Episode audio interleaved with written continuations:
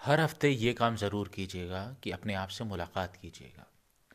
जब मैं ये बात कह रहा हूँ कि अपने आप से मुलाकात कीजिएगा तो इसका मतलब ये है कि आप अपना कुछ समय सेल्फ अवेयरनेस एक्सरसाइज में लगाएँ।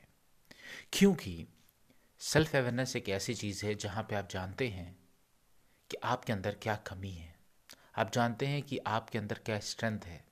आप ये पहचानने की कोशिश करते हैं कि फीलिंग्स आपकी क्या कह रही है?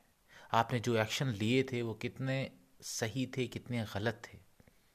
दरअसल सेल्फ अवेयरनेस की ज़रूरत इसलिए है आपको क्योंकि हमारे पास समय बहुत कम है और हर व्यक्ति को कम समय में ज़्यादा काम करना है, ज़्यादा रिजल्ट्स लाने हैं, ज़्यादा इफ़ेक्टिवनेस के साथ और एफिशिएंसी के साथ काम करना है।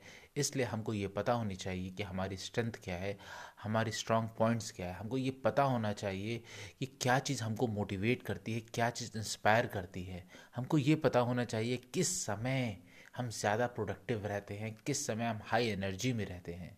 क्या करने के बाद हम डीमोटिवेट हो जाते हैं। जब हमको ये सब चीज़ें पता होती है ना तो हम अपने स्ट्रेंथ पे खेलते हैं और जब गेम स्ट्रेंथ पे खेला जाता है, वो गेम में स्कोर आप ज़्यादा करते हैं। जब हमको पता होते कि भाई ये मेरी वीकनेस है, हम एक्सेप्ट कर लेते हैं। हम उस ईगो के साथ लड़ते नहीं कि नहीं नहीं, मुझे सब कुछ आता है।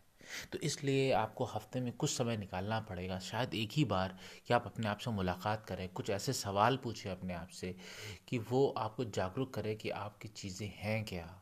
आप अपने आप से पूछिए कि भाई जो मैंने आज छः दिन में काम किया है, वो मुझे किस दिशा में ले जा रहा है?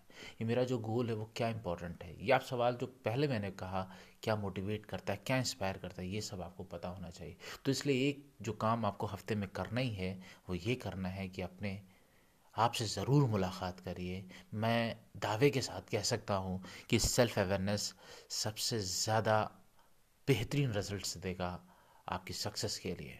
आज के लिए इतना ही। बहुत जल्द आपसे फिर मुलाकात करेंगे हम।